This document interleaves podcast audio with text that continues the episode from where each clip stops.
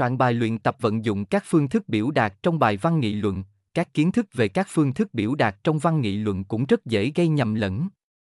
Bởi vậy, bài viết này gợi ý cho các em các mẫu soạn bài luyện tập vận dụng các phương thức biểu đạt trong bài văn nghị luận để các em có thể dễ dàng trong việc tiếp thu phần kiến thức quan trọng này. Mục lục bài viết 1. Soạn bài luyện tập vận dụng các phương thức biểu đạt trong bài văn nghị luận, mẫu 1, 1.1 luyện tập trên lớp, 1.2 luyện tập tại nhà.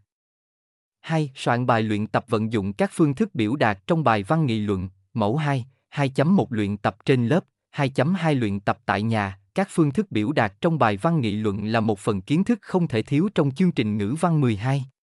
Bởi vậy, việc soạn bài luyện tập vận dụng các phương thức biểu đạt trong bài văn nghị luận sẽ là đề cương giúp các em có thể vượt qua được tất cả các các kỳ thi sắp tới, đặc biệt là kỳ thi Trung học phổ thông quốc gia. Ngoài ra, nếu muốn luyện tập thêm những kiến thức hay về môn ngữ văn nói riêng và các môn học khác nói chung, nhanh tay truy cập website vihoc vn hoặc đăng ký các khóa học với thầy cô VUIHOC ngay nhé.